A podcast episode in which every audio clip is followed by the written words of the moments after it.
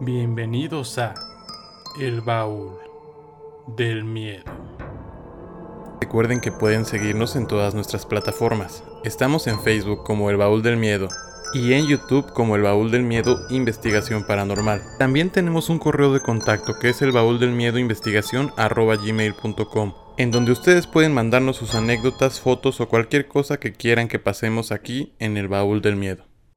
Bienvenidas y bienvenidos al episodio número 36 del Baúl del Miedo. El día de hoy tenemos un tema muy interesante que son los ángeles y demonios. Tengo a dos invitados. Tenemos a Romario Velasco, que es un investigador de temas esotéricos. ¿Cómo estás, Roma? Muy bien, muchas gracias. Saludos a tu auditorio. También tenemos el día de hoy a Pedraza, que es un entusiasta de temas esotéricos que nos va a ayudar a dilucidar el tema de hoy. ¿Cómo estás? Pues todo bien, hermano. Todo bien. Muchas gracias por la invitación. Saludos a todos. Al contrario, la verdad es que es bastante bueno que se encuentren el día de hoy con nosotros aquí en el Baúl del Miedo. Como bien mencioné, el tema son los ángeles y demonios. Vamos a empezar. Romario, ¿qué son los ángeles? Básicamente serían seres espirituales de aspectos positivos. Eh, la etimología pues es de ángelos o de ángelus, que básicamente es mensajero. Eh, traen noticias, traen anuncios o heraldos de la divinidad en diferentes culturas sobre todo para el judio-cristianismo, es donde van a tener eh, mayor importancia o relevancia. Y en contraparte, ¿qué son los demonios, Pedraza?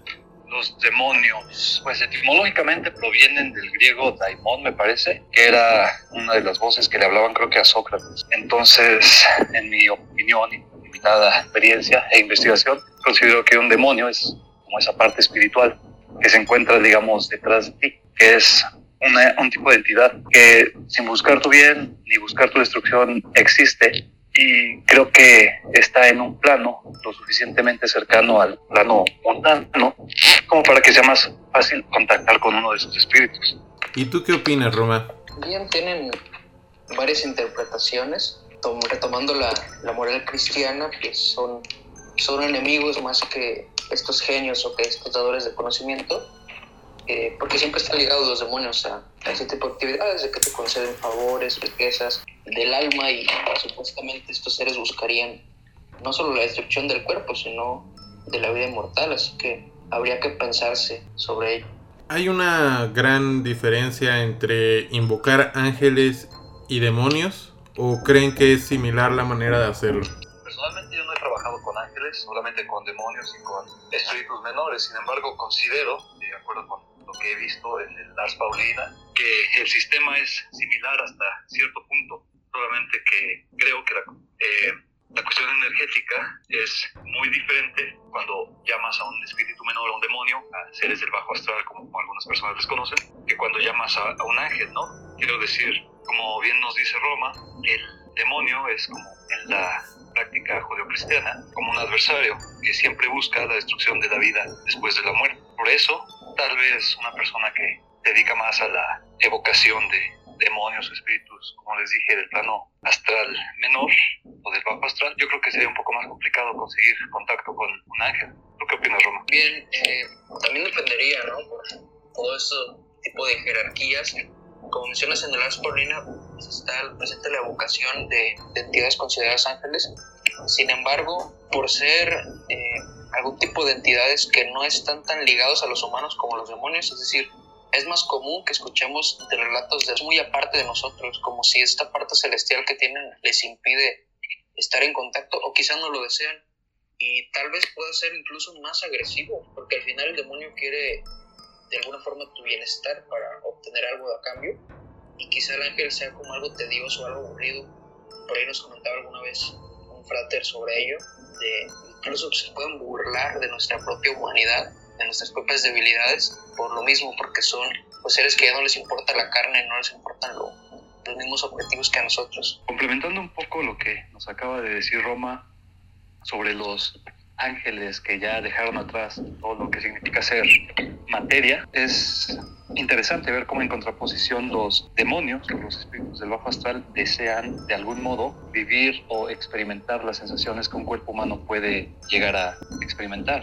E, en esto me baso porque a través de diversos autores que he leído, como Lon Milo, algunos que muchas de las personas dirán, ah, esos no son autores chidos como Arundel Overman, a lo mejor algunos de los trabajos de E.A. Coetzee o quizás Michael Ford, he llegado a la conclusión de que la materia es como si fuera la sal, nuestra mente es como si fuera el mercurio y el espíritu es el éter.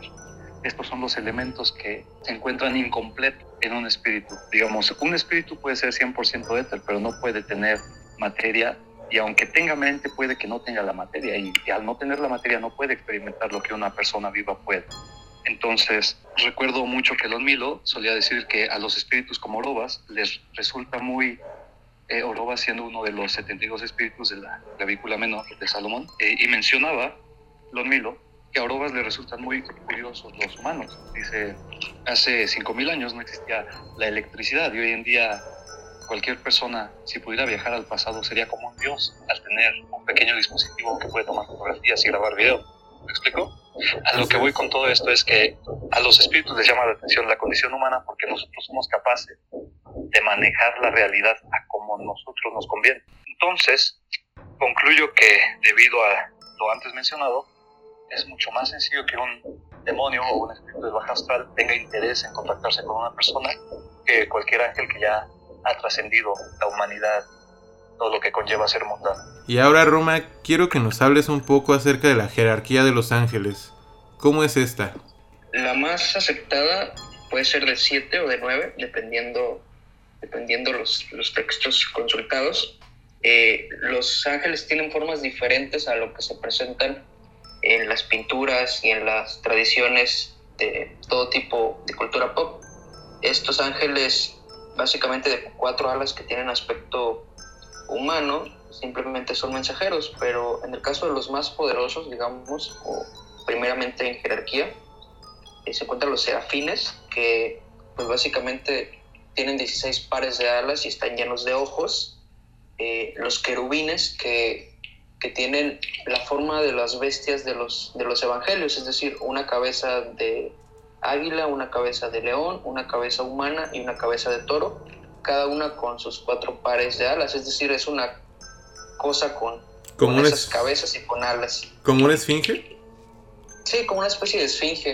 Pueden o no tener eh, un cuerpo porque no son como tal seres terrenales, pero es la forma en la que se presentan. Uno de los más, más interesantes serían los tronos, que son como ruedas con ojos, están muy interesantes. A Ezequiel se le aparecen estas, estas imágenes, estos tronos, y es como una especie de, de ruedas que van girando y tienen ojos por todos lados. Metatron, por ejemplo, es un ángel, bueno, ya un, un, un, un serafín en este caso, que tiene 365 ojos en todo su cuerpo, es como una bola de ojos, están muy, muy interesantes. Eh, y en cuanto a los dominios y las virtudes, y poderes incluso, ya son más similares a lo que conocemos. Eh, un par de alas, aspecto eh, medio femenino, medio andrógino, y así de los principados, arcángeles y los ángeles normales, todos aparecen, es decir, la imagen de, de San Miguel, de, de Uriel, de Rafael, es la misma que van a tener los, los arcángeles, los príncipes y los ángeles mensajeros, es decir, una especie de, de humanoide con un par de alas nada más. Eh, en la Divina Comedia incluso a Jesús lo representa Dante como, como si fuera un serafín, lo, lo representa con ese número de alas por su jerarquía, pero sobre todo en el Antiguo Testamento se presentan estas criaturas de esta forma tan abstracta, tan, tan extraña y tal vez no tan tan bondadosa ni tan cómoda de ver. Bastante interesante, Romario. Y ahora, Pedraza, ¿nos podrías apoyar con la jerarquía de los demonios? La jerarquía de los demonios. En el Ars Goetia se maneja una jerarquía que viene regida por cuatro reyes, luego vienen los duques, después vienen los príncipes, luego los marqués, al final vienen, bueno, después vienen los mariscales, luego vienen los caballeros y al final vienen los presidentes. Eh, de acuerdo con esta jerarquía, mientras más elevado está en la jerarquía, es un poco más exigente en cuanto a la preparación del adepto. Y yo creo que eso es algo bastante entendible. Quiero decir, no puedes presentarte ante un rey con los mismos modos con los que te presentarías ante un príncipe, ¿verdad? no te puedes presentar ante un príncipe con los mismos modos que te presentarías ante un caballero. Ahora, lo que tienen estos demonios del Goethe es que cada uno se especializa en diferentes oficios, como les llaman. Algunos te pueden ayudar a ser visible, algunos te pueden ayudar a ganar el amor de una persona de tu interés, te pueden ayudar a que tus enemigos, a pasar desapercibido ante tus enemigos. Y en cuanto a la apariencia, son muy, muy variados, increíblemente variados, porque hay espíritus que se muestran como muy, muy aterradores, como lo son el caso de Glass que es como un grifo con cabeza de perro, pero que se, se, encuentra gigante y es muy amenazante. Por ejemplo, está también Bune, que es un dragón de tres cabezas. Y lo raro de este dragón de tres cabezas es que una cabeza es de perro, una cabeza es como de águila, como de grifo, y tiene otra cabeza de hombre. Un cuerpo de dragón y alas como de insecto. Entonces, para mí ese es una, un aspecto muy, muy aterrador. Sin embargo, vuelvo, volviendo a los autores que he leído, varios concuerdan en que es posible solicitar al demonio o al espíritu que se presente en una forma un poco menos intimidante, dependiendo de, ahora sí que, del nivel de poder espiritual que tenga el nuevo. Y por poder espiritual me refiero más que nada al, a que no te asustes. no sé si me explico, no sé si tiene sentido eso para ustedes, pero así es como lo interpreto yo. Que no te vayas a asustar y que no vayas a salir corriendo o que vayas a realizar alguna acción irracional al estar presente a estos espíritus, que francamente sí son aterradores. Hay otros espíritus que se presentan con formas más humanoides, ¿no? Como podría ser el rey Paimon, que es uno de los grandes reyes del Goetia, como podría ser la duquesa Gremori, que también se presenta como una mujer increíblemente atractiva.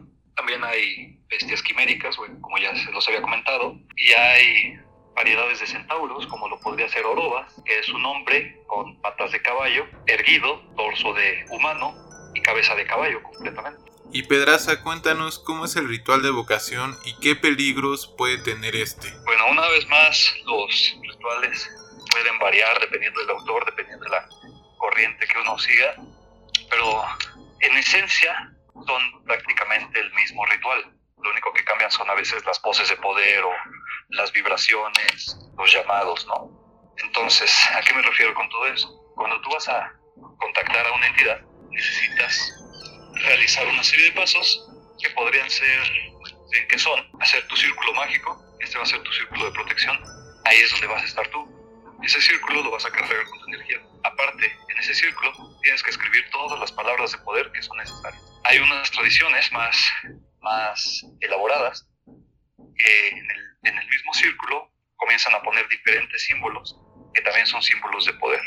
Hay algunos que ponen hasta 37 esferas acomodadas como en una cruz dentro del mismo círculo. Hay algunos que escriben las palabras de poder en tres aros dentro de ese mismo círculo. No sé si me explico. Total. Esa es la primera parte. La segunda parte es que necesitas tener tu triángulo de evocación. Un triángulo de evocación es precisamente esa figura geométrica que también se encuentra rodeada por figuras de poder, más bien por palabras de poder.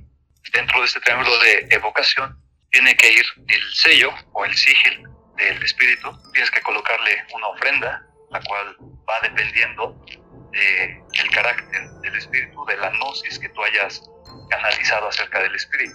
Podrían ser ofrendas como caramelos, podrían ser frutas, podrían ser alcohol, de alcohol bebida, podría ser cualquier tipo de ofrenda el espíritu te haya solicitado o que tú sepas que le va a gustar ese espíritu. Entonces, ¿qué es lo que sucede durante cuando ya tienes todo esto preparado? Necesitas también el incienso que va dentro del triángulo de, de evocación y este triángulo a mí me gusta colocarle tres velas, uno en cada vértice y encenderlas. Las velas me gusta usarlas del color que está relacionado con el espíritu porque siento que es un poco más atrayente para su energía. Hay otros símbolos que también se pueden poner en el círculo, en el triángulo, pero vamos a concentrarnos en lo más básico por esta ocasión, ¿vale?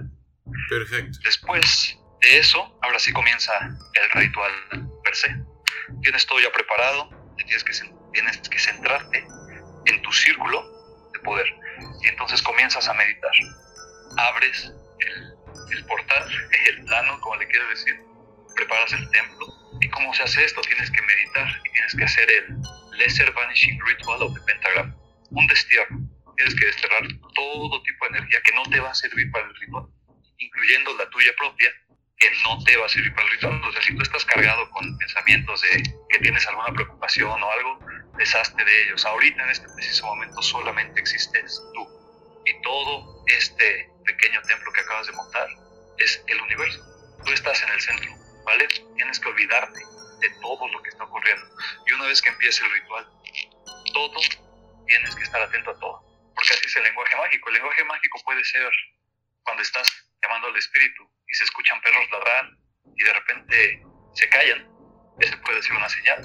Cuando estás en una noche y no se oye absolutamente nada y de repente ruge el viento, ese podría ser otra señal de que ya estás atrayendo lo que tú deseas. La, la temperatura baja sabes que ya estás atrayendo esas entidades. ¿ok? Y esto ocurre justo después de que empiezas a hacer el llamado, después de que haces el destierro. ¿Y qué apariencia, qué apariencia tienen estos seres? Ah, ok, ¿qué apariencia tienen estos seres? Depende completamente, como les había dicho, del espíritu que tú quieras llamar. La podría estar, podrías estar llamando a Orobas, que es un ser mitad caballo, mitad persona. Podrías estar llamando a, a Val, que es como un sapo gigante con tres cabezas podrías estar llamando al rey Paimon, que se presenta como un hombre muy andrógino, sobre un dromedario y patas de gallo, acompañado de toda una marcha eh, real. ¿Me explico? Las apariencias cambian mucho. También tiene que ver, como les comentaba, con lo que tú desees del espíritu. No puedes simplemente llamar al espíritu y conformarte con lo que te va a llegar. ¿Dónde queda tu deseo? ¿Dónde queda tu voluntad? ¿No? Tú le puedes decir, ¿sabes qué? Aparécete de una forma que sea eh, pacífica, entendible para mi mente, si así lo quieres decir, y que estés dispuesto a negociar conmigo. Y a grandes rasgos eso es lo que lleva el ritual. y en, cuanto a la apariencia, también esas son las apariencias que pueden llegar a tener los espíritus. Perfecto, pues bastante interesante, Pedraza, te agradecemos que nos hayas comentado acerca de esto. Me parece que ya te tenías que retirar de la transmisión. Es correcto, sí, lamentablemente tengo que hacer algunas cosillas hoy, pero muchísimas gracias por la invitación. Fue muy agradable platicar con ustedes. ¿Alguna conclusión que nos quieras dar? ¿Alguna conclusión que les pueda dar? Pues en materia de espíritus y todo ello, yo creo que vale la pena investigar y conocer qué es lo que resuena contigo, lo que vibre contigo. Perfecto, pues muchas gracias mi hermano. Nosotros nos quedamos aquí con Romario, vamos a reaccionar a una anécdota paranormal que nos contaron y vamos a seguir hablando acerca de este tema tan interesante que son los ángeles y demonios. Vamos al primer corte, muchas gracias. Y regresamos de este primer corte aquí en el baúl del miedo. Ahora vamos a hablar acerca de una anécdota que nos contó fuera del aire Romario Dinos más acerca de esto que es bastante interesante y va de acorde al tema que estamos tratando. Tal como lo comentaba Pedraza, eh, la vocación tiene una serie de pasos a seguir y depende de la voluntad y depende también del conocimiento que vaya a tener el mago, eh, pues va a ser la realización de la misma. Algunos como Crowley van rompiendo algunos paradigmas y estereotipos incluso mágicos. En ese sentido, mi primera vocación fue algo, algo no intencional, algo inconsciente quizá, fue más bien un llamamiento. Eh, con Nevirus es, es un marqués del infierno. En su momento el nombre me empezó a resonar mucho. Eran tiempos en los que Internet no estaba tan, tan actualizado, había muy pocas páginas web, eh, los famosos blogs de repente. No era tan sencillo como hoy día conseguir primorios, información y demás. De hecho, las clavículas de Salomón tardé muchos años en poder poder conseguirlas y la mayoría de los libros estaban en otros idiomas. Así pues, comencé a armar un pequeño altar que se asemejaría a esta de, del templo para la vocación, una pirámide como el triángulo para la vocación, con su círculo, inciensos y algunos elementos. Fue muy interesante porque sentí la presencia de este ser detrás de mí, como quien está parado detrás de ti, que está viéndote y tuve el nombre como obsesión durante muchos años, incluso uno de mis perros se llamaba como él. Y cuando por fin puedo leer eh, el Ars Goetia, pues la descripción de Nevirus es, es un perro, ¿no? Es un, es un ser con cabezas perro. Y un perro, muy curiosamente, se afiguraba a, ese, este La verdad fue muy, muy interesante, porque, bueno, dentro de este de los ángeles y demonios hay una teoría de que se trata de partes de nuestro cerebro que se activan eh, de manera inconsciente por medio de la vocación, de las letanías, de los rezos, llevan a la mente un estado alterado de conciencia y es lo que me pasaba. El estar ahí tanto tiempo meditando, hablando el nombre, eh, teniéndolo en la cabeza, te lleva a una obsesión realmente crea este llamamiento. Al final, la vocación es eso, es, es hacer presente algo fuera de, de nosotros, a diferencia de la invocación que es hacia adentro, en el link. Y en ese sentido, no fue algo quizá de miedo, al menos para mí, pero sí fue muy interesante sentir, sentir esa presencia. Y la verdad, pues ese cuarto, en aquel lugar que viví, quedó impregnado de cierta cosa extraña. Más adelante, era un lugar que le daba miedo sobre todo a mis amigos. No, no les gustaba estar en mi habitación, precisamente porque al entrar estaba el altar. Entonces sí era como tal vez irresponsable de mi parte, pero también dentro de mi ignorancia no sabía lo que estaba haciendo hasta más adelante y no hubo consecuencias tan graves. Realmente sí hubo un destierro con los años, ya sabiendo estaba, pero no pasó de sombras y de ruidos raros y nadie quería visitar mi habitación. Bueno, que para cualquier otra persona yo creo que sí debió hacer, haber sido algo bastante aterrador, ¿no? Lo difícil es descubrir de qué se trataba, porque el nombre lo escuché y nunca supe dónde.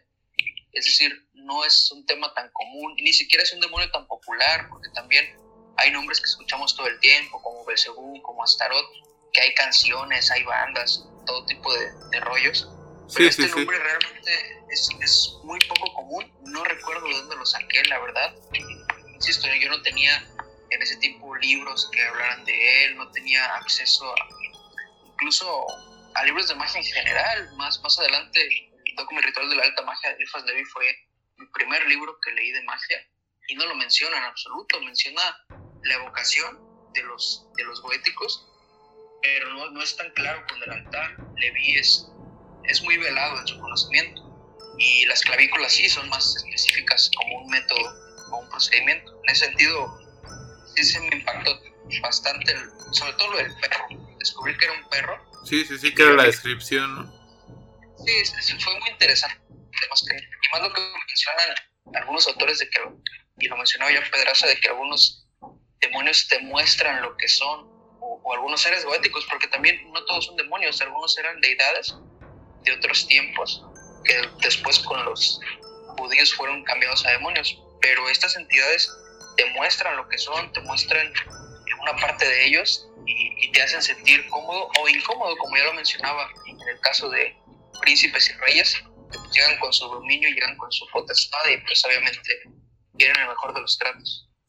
¿Y qué peligros conlleva la evocación angélica o no hay ningún peligro? Claro, al final se trata de, de entidades que no son humanas, y si entre nosotros nos hacemos daño, imagínate lo que no son humanos, claro que hay peligros.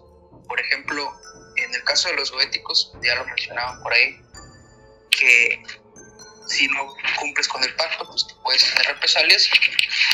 Los ángeles y los arcángeles también, eh, muchos de ellos han vuelto, han vuelto loca a la gente, los evoca, e incluso a propósito. Insisto, son seres que, aunque son tenidos por buenos, la realidad es que no tienen mucho contacto ni les interesa. Entonces, como se ven obligados, y según la tradición judio-cristiana, Dios los somete a, los hombres a que nos sirvan en cierta medida, pues tienen cierto celo, incluso eso provoca la caída de los, de los ángeles, ¿no? Convertidos luego en demonios. Este celo que tienen ellos, o esta capacidad de, de sentir, pues esa disconformidad. Hay casos, por ejemplo, de demonios que se hacen pasar por ángeles, pero también de demonios proféticos, sobre todo proféticos, que menciono volver loco porque al final es tanta la información que ponen sobre una persona que literal se les funde el cerebro, se dejan de pensar claramente, los hacen ver cosas, por ejemplo en el caso de los de los afanim, de los, de los tronos, el verlos eh, hace que uno pierda la cordura por, por el, impacto, a diferencia de los demonios que se presentan con imágenes adentro de la cabeza eh, los ángeles se presentan por fuera. Por ejemplo, cuando van a sacrificar a, a Isaac, eh, el ángel del Señor, de la Biblia sale, o sea, siempre son criaturas que están fuera de dimensión. El ángel del Señor vino y me dijo, o sea, imagínate el trauma de estar tranquilamente en tu casa y que de la nada llegue una criatura de estas y te empiece a hablar. O sea, es increíble y es muy irresponsable. Entonces el peligro de controlarlos o tratar de buscarlos es, es que se enojen. Y por ahí algún frate nos comentaba en una ocasión a un personaje que, él está en silla de ruedas y decide buscar a estos seres, los tronos precisamente, y que él ve cómo se burlan de él. Es muy interesante cómo de todas las cosas que pueden llegar a pasar, sea o no su gestión, los ángeles deciden burlarse de él por su estado y simplemente no lo respetan. Entonces por ahí la tradición mágica nos va a decir que hay que tener un cuerpo completo, es, es muy, muy discriminatorio, claro, pero ahí lo menciona, tener un cuerpo completo para la evocación es, fundamental precisamente por esa potestad que daría. Y entonces, insisto, es, es, muy, muy interesante cómo los, los ángeles vendrían siendo los malos o los peligrosos. Muchos los usan para sanar, en el caso de, de Rafael o de Metatron, pero al final Metatron es todo un caso. Metatron era, era Enoch, era un humano que se convirtió en ángel y luego se hizo el pequeño Yahvé, es decir, el ángel sobre los ángeles y casi como un dios. O sea, a él mencionan como un pequeño Yahvé, alguien muy cercano al trono. De hecho, Metatron viene de ahí, de Metatron, o sea, el más cercano al trono de Yahvé. Entonces, en ese sentido, la enseñanza también podría ser que nosotros podemos acceder a ese lugar y que es por ello que los ángeles no quieren tener tanto contacto para que no nos demos cuenta de, del potencial. Eh, cosa diferente a los demonios que prefieren tentarnos con cosas del mundo porque siempre ofrecen cosas del mundo. Ningún demonio te va a ofrecer eh, vida eterna o te va a ofrecer dinero. O sea, casi siempre va a ser, te voy a dar dinero, te voy a dar mujeres u hombres, en el caso, eh, te voy a dar fama, fortuna, ¿no? Es, es, como todo lo del mundo te lo puedo entregar porque al final a ellos el mundo pues no, no les interesa y, y están sobre él. Pero como tal, ese sería el peligro, sería perder la vida, y como ha pasado, los ángeles destruyen ciudades en la Biblia, los ángeles deciden matar gente, deciden eh, masacrar ciudades enteras solamente por los designios de Dios, de Dios o a veces por ellos mismos, porque también vemos una separación. Eh, por ejemplo, el ángel este Satanás, que ya después era el oponente, en el caso de Job, él está con y él está platicando con él y de repente le empieza a meter cizaña al mismísimo Dios, o sea, su trabajo es ser un acusador, es alguien que está todo el tiempo jodiéndonos la existencia y es un ángel. Entonces yo me imagino a estos seres que todo el tiempo están susurrándole a Dios así de, no, este amigo se porta mal o mira, fulano hizo aquello, hizo lo otro y por eso quizá no tengan tanto contacto con nosotros como los demonios. Quizá no, no digo que nos odien, pero quizá tengan cierto recelo hacia nuestra, nuestra especie eh, por no ser divina, pero pretender tener una parte de Dios dentro de nosotros. Sí, porque se supone que ese potencial está en cada, cada uno de nosotros, ¿no? Sí, totalmente. Estamos hechos a imagen y semejanza, lo dice la propia escritura. Y en ese sentido hay una parte, el, el soplo divino en este barro que es el ser humano. Y es por ello que los ángeles van a estar así, en esta postura de, de no ayudar tanto a la humanidad, más bien incluso pudiera ser lo contrario, siempre traen calamidades. Cuando un ángel toca su trompeta significa que va a haber un desastre, significa que va a haber una anunciación negativa, o sea, no anuncian cosas buenas, salvo a muy pocos personajes en la Biblia, por ejemplo María, que le anuncia el, el arcángel Gabriel, que va a tener al Salvador a su vientre, pero son bien pocos, la mayoría es vengo a anunciarte que tu ciudad la va a arrasar Dios porque hay pecadores. O vengo a anunciar el apocalipsis, o vengo a anunciar que, que la bestia se liberó. O sea, no anuncian nada bueno, no traen algo bueno para nosotros. Es en general muy cruel, de hecho, su trabajo debe ser muy difícil y a la humanidad porque en realidad son mensajeros de, de calamidades. Y claro, en su momento van a anunciar la salvación y todo esto, pero, pero son muchas las, las secuencias anteriores. E insisto, muchas veces hablan incluso sobre Dios como si fueran ellos mismos. En el caso de, del sacrificio de Isaac, eh, es el ángel, ¿no? Es el ángel del Señor el que viene y dice, no, espérate, siempre no lo mates. Entonces nos da a entender que quizás sean ellos probándonos. Eh, sí, que no era quizás Dios, no era alguno de su jerarquía. Claro, o sea, ellos haciendo estos juicios, y ahí es muy, muy, muy, muy clara la escritura, de que ellos dicen, eh, no lo hagas. vino el ángel y me dijo, o sea, nunca dicen, como los profetas sí lo hacen, Yahvé me dijo que hiciera tal cosa, o Yahvé soñó, eh, me hizo soñar una batalla que ganábamos o una batalla que perdíamos. Los ángeles van directamente y así lo mencionan. El ángel vino y me dijo tal y cual. Entonces si está de dudarse si es Dios o si son ellos y si tienen ese permiso, igual que los demonios lo tienen, de hacer su desmadre a la tierra, porque la Biblia menciona que los demonios tienen el permiso de hacer estos, estos estragos sobre nosotros hasta el día del juicio. O sea, ellos tienen permitido hacer todo su desmadre hasta el día del juicio en el que van a ser destruidos. Que también tiene un propósito que ellos estén haciendo el mal, ¿no? Que es la redención. ¿Qué papel eh, juegan los ángeles y demonios en el Apocalipsis, según las escrituras? Un papel fundamental porque el Apocalipsis es una guerra. Al final, muchos creemos que, que va a ser un momento y ya, pero en realidad es una secuencia de eventos viene anunciada con los jinetes, pero también viene por partes. Por ejemplo, primero está un arrebato de, seres que fueron fieles a Dios de todos los tiempos, que van a evitar este suplicio, es decir, a los que les toca o nos toca, sabemos el Apocalipsis, es a todos aquellos que no fuimos buenos a los ojos de Dios y tenemos que ser purgados. Y entonces comienzan los jinetes, comienzan las hambrunas, comienzan las pestes, las enfermedades, la guerra y la muerte pero al final hay una guerra en la que todos los ángeles y todos los demonios y todos los humanos de ambos bandos van a pelear en Armagedón, van a pelear a las afueras de Israel y se va a tener la última guerra, la cual eh, predicha gana, gana Jesús, Jesús mismo encabeza el, el ejército. Entonces es muy interesante cómo los demonios tratan de obtener almas para el mal o almas para el otro bando para desequilibrar la guerra. Y los ángeles quizás sí en algún momento tratan de, de llevarnos por el camino del bien, son este angelito que nos habla, que nos dice que hagamos las cosas buenas, o el yo.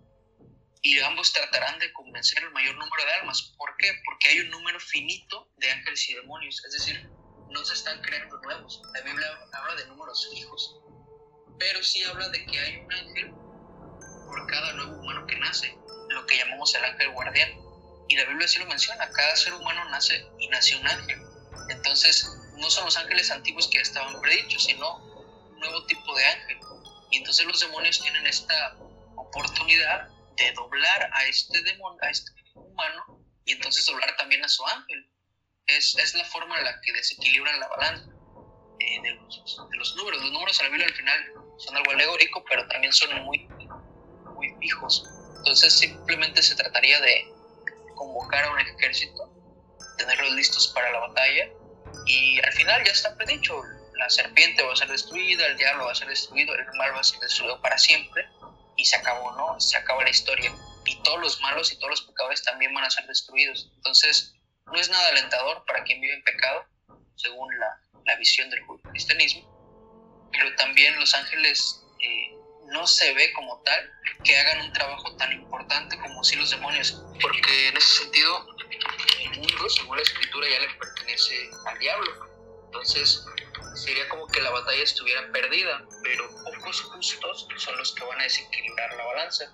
Entonces tal vez no vemos a los ángeles, insisto, haciendo algo tan importante, pero están ahí, están presentes, eh, más allá de, de esta cuestión de si sean buenos para nosotros o no, o solamente buenos para Dios, están presentes y sobre todo los santos y, las personas que son muy adeptas a ellos tienen sanaciones, tienen milagros, tienen favores de parte de ellos y están, están en completa armonía con ciertos tipos de, de seres humanos, pero tienen que obviamente obedecer a Dios y tienen que estar del lado totalmente de ellos porque los ángeles no son tibios, ellos son la justicia de Dios pues directa y no andan ahí con cosas de si, dobles sentidos o si estás conmigo en contra, son muy, muy, muy este, directos en ese aspecto y por ello no se presentan tanto con los seres humanos.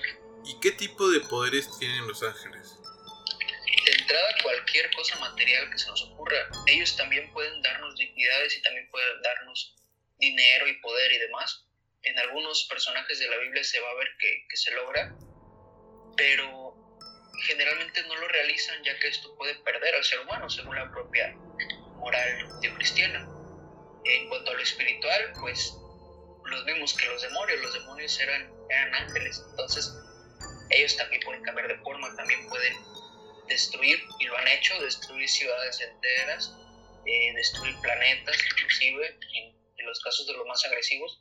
Se habla de que depende de la jerarquía, obviamente, pueden crear incluso microuniversos, en el caso de Metatron, se le adjudicaría la creación de, pequeños universos.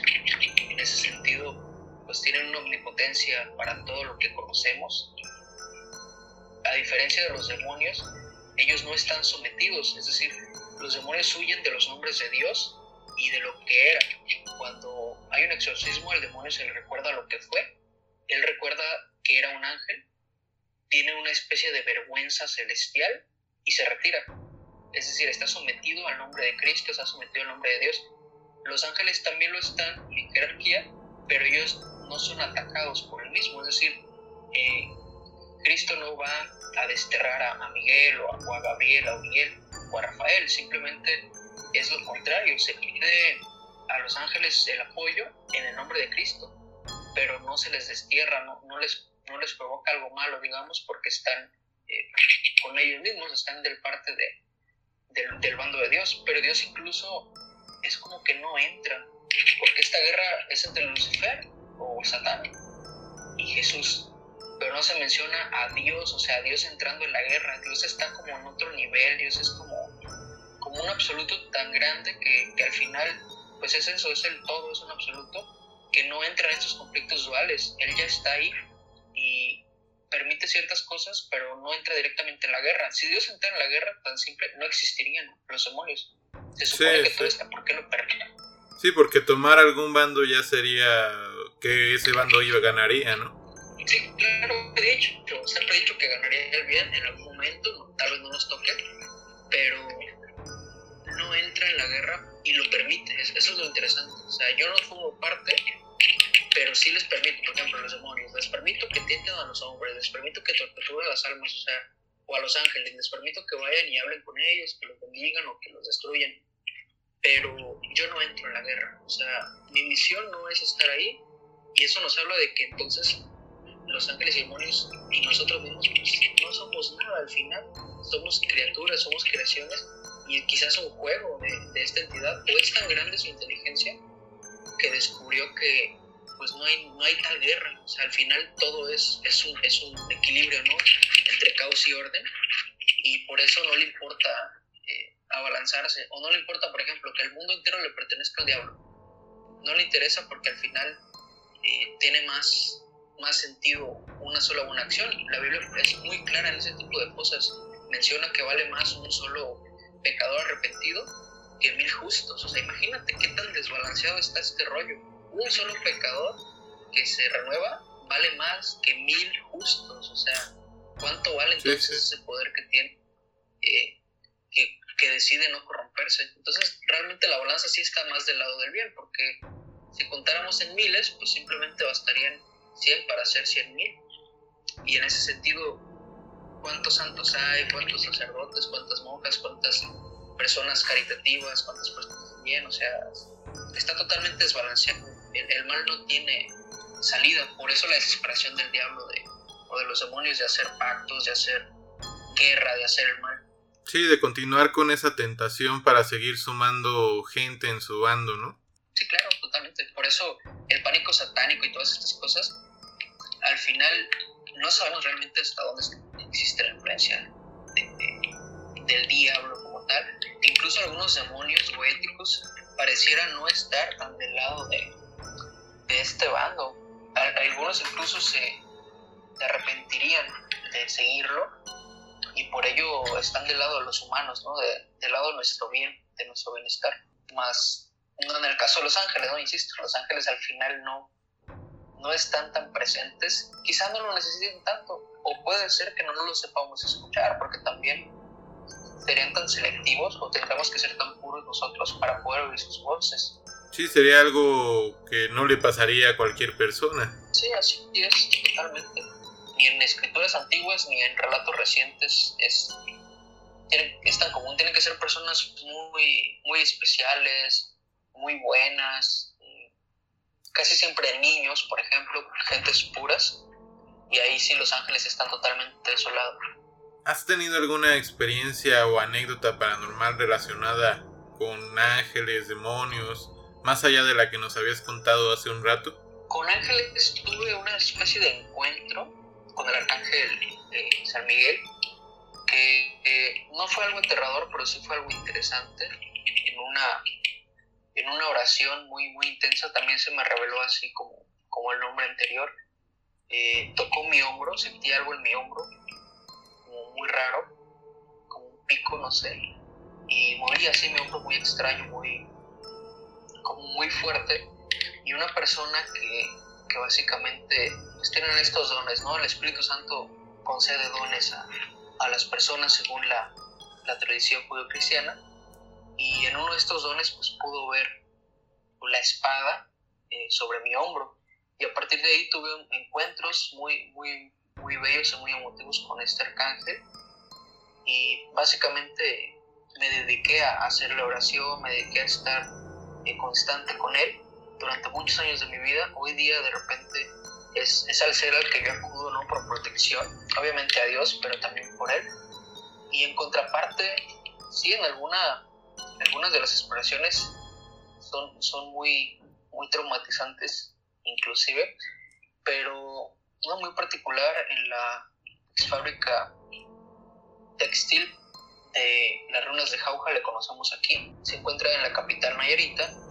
básicamente fue un lugar de tortura donde los empleados se volcaron por las condiciones pues marginales en las que los tienen los patrones y termina incendiada. Es un lugar de mucho dolor, es un lugar muy siniestro. Eh, pues la típica, ¿no? Estábamos jugando realmente, éramos adolescentes, y uno de los compañeros quiso jugar a la Ouija, cosa que la Ouija no es algo malo, la Ouija al final es un juego nada más. Sin embargo, lo que se movió ese día sí fue muy siniestro. Sí, porque al final de cuentas es un portal también, ¿no? Sí, eh, es que la Ouija es un juego, es, es, como tal un juego, pero lo que importa realmente es la intención que se le da, como el caso de la evocación los rituales mágicos son un juego, es decir, nos disfrazamos, hacemos palabras, hacemos ruidos raros para que la mente entre en ese estado. En el caso de la Ouija, aunque es un juego, aunque es un juguete, puede tener esta, este elemento de ser portal en la medida en la que las personas le dan la seriedad, le dan la importancia y el poder. Entonces, en ese contexto, eh, nosotros, aparte ignorantes de esta situación, para, para uno cuando es adolescente, todo esto no hay investigación, pues obviamente hay miedo y comenzamos a jugar eh, buscando a la llorona, era, era lo que estábamos buscando, contactarnos con la llorona, porque como hay un río ahí muy cerca, pues se decía que se aparecía, ¿no? La llorona. Y sí fue muy interesante, eh, porque yo pude percatarme de ruidos que pensé que solamente yo escuchaba. Y después contactando con unos compañeros, nos dimos cuenta de que pues, todos nos oían y fuimos a revisar. Y en uno de los portones que se escuchaban los, los como golpes, como rasguños extraños. Eh, pues obviamente eso nos dio miedo, lo escuchamos todos, estuvimos un buen rato, corrimos a nuestras casas, volvimos a los días, obviamente ya no de noche, sino de día, y estaba todo rasguñado, todo rasgado, fue, fue muy extraño. Así que a partir de ahí comenzamos a ir mucho a ese, a ese lugar, hasta que, según cuentan ahí la leyenda, eh, invocaron a una, a una entidad, a una criatura, a un demonio en concreto. No supimos nunca el nombre, pero era similar a una serpiente eh, o, a un tipo con brazos de serpiente. A mí me dejó muy, muy marcado porque en ese lugar hay muchas serpientes, son demasiadas. En la última ocasión incluso nos salió una boa muy grande y tuvieron que cerrar el lugar porque estaba infestado de, víboras, ¿no? De este, de este, tipo. Pero ¿cómo es este, cómo es el lugar? En cuanto a vegetación. Eh, Sí, tiene bastante. Lo que pasa es que las fábricas las hacían pegadas a los ríos porque con eso utilizaban las maquinarias y, y pues es un, un, elemento fundamental para los textiles. Entonces, como tal es una, como una casona grande, abierta, no tiene ya cuartos, no tiene lugares cerrados, básicamente todo está abierto, pero pusieron unas especies de portones o, o, canceles para evitar o controlar el acceso. Sin embargo, por el río tú puedes acceder en cualquier momento y hay zonas pues que están, eh, insisto, abiertas. Hay bastante agua, entonces hay algunos árboles y plantas. Sin embargo, no es tanta la, la maleza o la vegetación silvestre la que hay dentro, porque también el lugar lo usan para fotografías, para sesiones de todo tipo, de matrimonios, de quinceañeras. De día es muy bonito. El problema es que en la noche pues es bastante siniestro y con todo lo que hubo ahí pues no está cómodo. Porque hubo muchos asesinatos, hubo torturas, hay lugares o paredes donde colgaban a los empleados de los pulgares y están las herramientas. Entonces sí es como que muy brutal. Entonces, eh, lo de las víboras sí sorprende porque también el río no tiene tantos animales, o sea, hay gente que vive alrededor de ahí y no hay casos así de que se metan las víboras o que hay infestación, o sea, es muy interesante cómo, cómo este ser que relatan pues muchos de los vecinos y muchas de las personas que está hecho de víboras eh, se presenta y pues más adelante empieza a ver eh, estos animales. A nosotros nos tocó una búa muy grande de color gris, nos tocó verla, nos tocó estar presente, algunas fotos, pero realmente, más que nada es lo que se siente. Yo sí sentí mucho miedo desde esta parte de los rasguños hasta la cuestión de la, de la víbora, porque al final los demonios se representan como animales ponzoñosos y como animales así feos y, y peligrosos. Entonces, uno de los elementos de la infestación demoníaca es esto, es la aparición. Pudiera ser que ahí dentro haya, haya algo de tanto, de tanto que le han movido, de tantas expediciones, de tantos gente que juega a la Ouija, que baile cartas y no sé cuánta cosa. Sí, pues algún trabajo incluso, ¿no? Sí, claro, es que al final no son cosas malas, pero pudo haber gente que se aprovechara de estas energías o de esta situación de dolor para hacer algún trabajo de Y en cuanto a las exploraciones urbanas, ¿cuál dirías que ha sido tu anécdota más fuerte? La más fuerte, eso está difícil, difícil de responder, la verdad eh, creo que han sido varias, pero sin cliché. Eh, en el Panteón Hidalgo, que es el panteón más, más viejo de aquí de la ciudad. Fue, fue la más aterradora, sí, sí pudiera ser la más aterradora. Básicamente terminó en una convulsión, o sea, yo terminé en el piso todo, todo epiléptico, todo convulsionado. Y, fue por el shock, fue mucho miedo. Estábamos recorriendo el panteón, estábamos platicando y de repente vimos a lo lejos que unos, unos jóvenes, unos muchachos estaban pateando unas tumbas, a lo cual a mí me dio muchísimo coraje porque yo siempre tengo mucho respeto. Yo no creo que los panteones sean lugares de miedo, al contrario, son lugares muy bonitos porque la gente hoy recuerda a sus seres queridos. Los lugares feos es donde muere la gente, como los hospitales o las cárceles o las escuelas. Pero me dio tanto, tanto coraje que no me la pensé, fui los, los agredí yo también.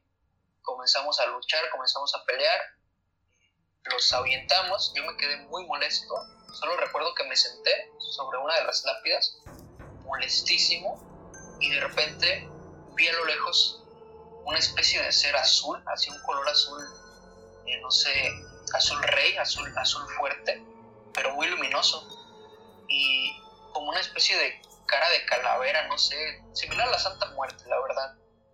No traía capucha de nada, pero era muy...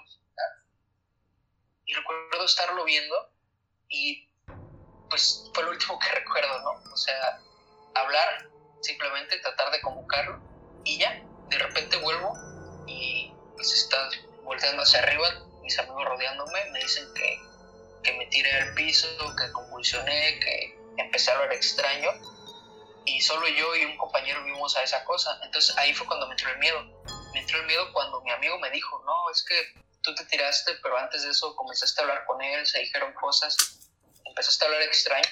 No, no digo que hablar en lenguas porque es un don que yo no he desarrollado, sí lo he visto, pero mi miedo fue porque pues yo perdí totalmente el control de mí, o sea, terminé en el suelo, terminé ahí soltando baba, ¿no?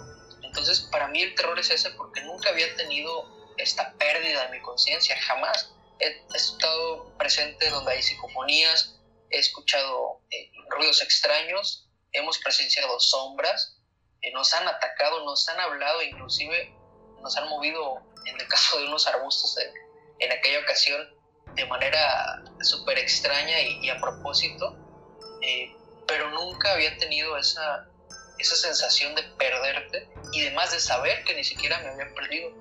Por ello es la que más, diría que más me dio miedo, aunque como tal no fui tan consciente, sino por el hecho de que me perdí totalmente. Eh, más allá de encontrarte algún ladrón, encontrarte algún animal ponzoñoso, que, que es lo más típico, o un cadáver que afortunadamente no nos ha pasado, con cadáveres de seres humanos, pero sí hemos visto muchos trabajos de brujería, gatos muertos, perros, cerdos. en una ocasión un cerdo todo raro ahí crucificado. No sé qué estaban haciendo porque la verdad no conozco ningún ritual que tenga que, que tenga que sacrificar cerdos o que tenga que matarlos de esa forma. Quizá habrá algunos sortilegios o cosas raras de la baja magia, pero ese es simplemente por, por lo, que, lo que vi, lo que sentí después, eh, más que nada el miedo, el miedo de no saber de ti, y que insisto, ninguna otra cosa me lo había producido. Claro que da miedo cualquiera, eh, uno escucha cosas raras en la noche y, tú le quieres dar la interpretación, algunos luego, luego, no, que un fantasma, que no sé qué, bueno, siempre hay que buscar la explicación lógica, pero cuando ya eso falla y cuando ya no puedes explicarlo, es donde empieza el mayor miedo, y en este caso particular, pues para mí, perderme, no, no me imagino qué hubiera pasado, no, no sé, esa incertidumbre es la que me trae más miedo, porque todo lo demás hemos tenido cierto control. Eh, siempre somos muy precavidos, saber cuándo huir, porque incluso cuando entras a estos lugares no sabes con qué te puedes encontrar. También hay personas que van a hacer tanto sus brujerías como cosas todas extrañas, entonces siempre hay que estar alerta. Y sí, pues hay de todo. ni siquiera Sí, claro, ni siquiera por estar presente es lo peor, porque incluso hay, hay narcotraficantes, hay eh, secuestradores, o sea, ese tipo de lugares los usa todo el mundo, precisamente porque tienen esta obra de misterio, porque están abandonados, porque la gente no va porque son embrujados, son predilectos para los criminales. Y ahora en este tenor de, de todas estas anécdotas paranormales, ¿has tenido alguna relacionada con exorcismos?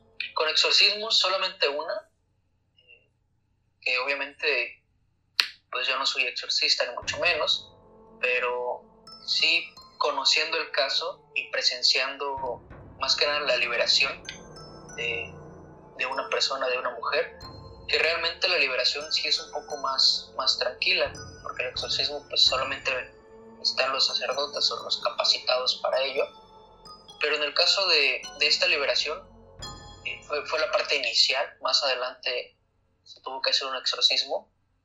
Y bueno, todo lo que dicen en las películas, todo lo hollywoodesco que sale ahí, es superado totalmente por el miedo que, que es estar presente ante una persona que de entrada sabe cosas extrañas, eh, sin motivo aparente de saberlo, eso es muy interesante. Esta persona literal te dice tus pecados, o sea, tú te la acercas y, y, y esa persona te decía de qué pie cojeabas cosa que se menciona como parte de, de la posesión del conocimiento del oculto. Este asunto de que se paran eh, de manos y hacen contorsiones y todas esas cosas no es lo que asusta. Realmente lo que asusta es cómo te hablan, cómo te miran, estar ante una presencia indescriptible. Solamente ha sido una vez, solamente fue eh, con, esta, con esta compañera lo demás, eh, pues sí, hay, hay algunos relatos eh, de algunos compañeros, algunos fratres que estuvieron presentes en una situación donde pues un supuesto ángel había poseído a más de un integrante de una familia. Afortunadamente con estas personas solo me tocó eh, conocer el caso y solo me tocó estar muy por encima, no estuve presente en ningún tipo de ceremonia, pero en esta particular es diferente.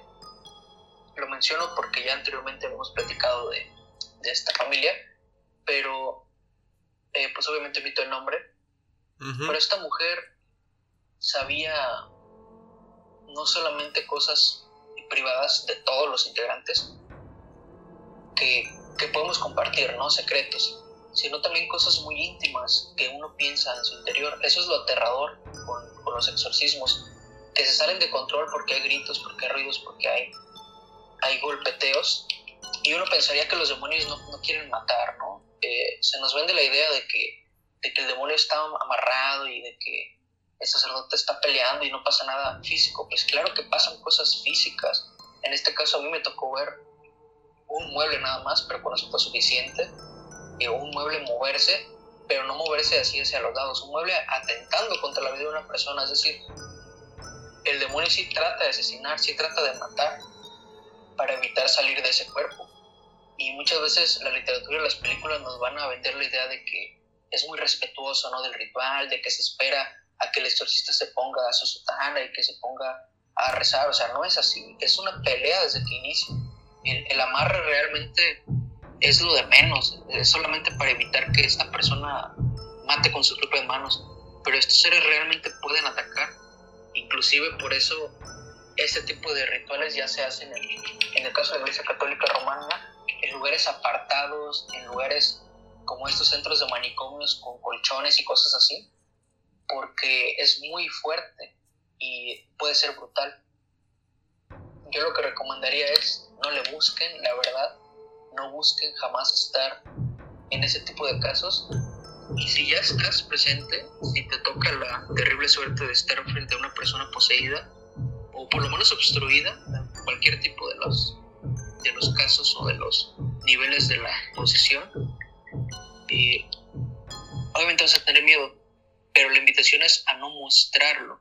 En la medida en la que tú muestras el miedo, te vas desmoronando y vas a sentir lo peor, o sea, el peor miedo que hayas sentido en tu vida, porque es el miedo a perder tu vida. Realmente esta entidad o esta cosa se siente como un animal salvaje. No sé si alguna vez has estado frente a un león, frente a algún lobo, un coyote. Sí, no sabes qué esperar, ¿no? Claro, te sientes desprotegido, te sientes eh, no te sientes humano realmente, te sientes como un insecto. Y ese es el peligro con, con, los exorcismos eh, o con los poseídos, ¿no? El peligro es que, aparte de no saber qué va a pasar, sientes que está detrás de ti una fiera, una bestia salvaje, y precisamente no sabes en qué momento va a atacar, no sabes en qué momento te va a devorar, pero sí sabes que es más fuerte que tú, y eso es muy feo, porque al final nosotros usamos, por ejemplo, a Dios y su intervención para destruirlos o para controlarlos, pero no somos nosotros los que estamos conteniendo los demonios. Entonces el saber eso, el saberte débil o el saberte vulnerable, es lo peor que te puede pasar. Así es, es un sentimiento realmente aterrador, pero me imagino que pues con todas estas investigaciones que has realizado, de alguna manera pues ya no te sorprende tanto como antes, ¿no? Este tipo de experiencias. Pues es como todo te vas haciendo un poco eh, más disciplinado también, porque también tiene que ver con disciplina. Y en el caso de las exploraciones urbanas, pues es no ir haciendo el ridículo, ¿no? No ir gritando, no ir asustándote ante cualquier cosa. Y en el caso de una evocación o de alguna operación mágica es lo mismo, es el foguearte y entender las capacidades propias, las limitaciones y no impresionarte tanto, porque también todo ese tipo de cosas, por ejemplo, te puede provocar un paro cardíaco, te puede provocar una muerte fulminante el impresionarte demasiado. Entonces sí es importante ir eh, con conciencia, pero también paso a paso. Aunque a veces es inevitable, obviamente, la actividad paranormal, pues es eso, no es para nada normal, es, es un absoluto y en cualquier momento nos puede ocurrir, ¿no? Se cae un vaso, se mueve una puerta.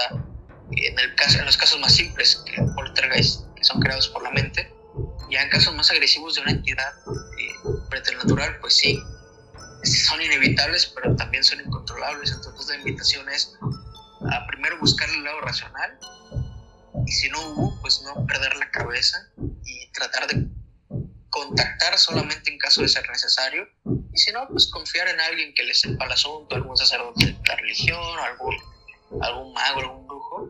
Eh, eso es muy importante, no, no pretender que por ver un video de YouTube o por leer un solo libro ya somos expertos y tenemos eh, esa capacidad. Sí, ni con 2000 libros podría decirse uno un experto, ¿no? En esta cuestión. Pero la verdad es que ha sido un placer tenerte el día de hoy aquí en el baúl del miedo, Frate Roma. Es muy bueno poder compartir contigo. El rato que pudimos también eh, estar hablando con Pedraza, pues fue muy interesante, con muy buena información. Y sobre todo también el escuchar tus anécdotas de estas exploraciones, pues nos llena de, mucho terror, que es lo que nos gusta aquí en el baúl. Pero para despedirnos, ¿cuáles son tus redes sociales donde podemos irnos a, para seguirte y escucharte, mi buen Roma? Eh, ahorita básicamente solo en Facebook y en Instagram como Romario Velasco con, mi nombre y ahí está la fanpage y en Instagram eh, se llama El Grimorio Escarlata, es el nombre que le pusimos a la cuenta para, para investigaciones. Perfecto, pues muchas gracias Roma, algunas palabras que, que tengas como despedida aquí para el público del Baúl del Miedo. No, gracias a ti, Frater, por la invitación. Un saludo a tu auditorio. Los invito a que sigan escuchando este podcast y a que sigan pendientes de las nuevas anécdotas y de las nuevas investigaciones que se van a venir. Recuerden que pueden seguirnos en todas nuestras plataformas. Estamos en Facebook como El Baúl del Miedo y en YouTube como El Baúl del Miedo Investigación Paranormal. También tenemos un correo de contacto que es el baúl del miedo investigación gmail.com en donde ustedes pueden mandarnos sus anécdotas, fotos o cualquier cosa que quieran que pasemos aquí en el baúl del miedo.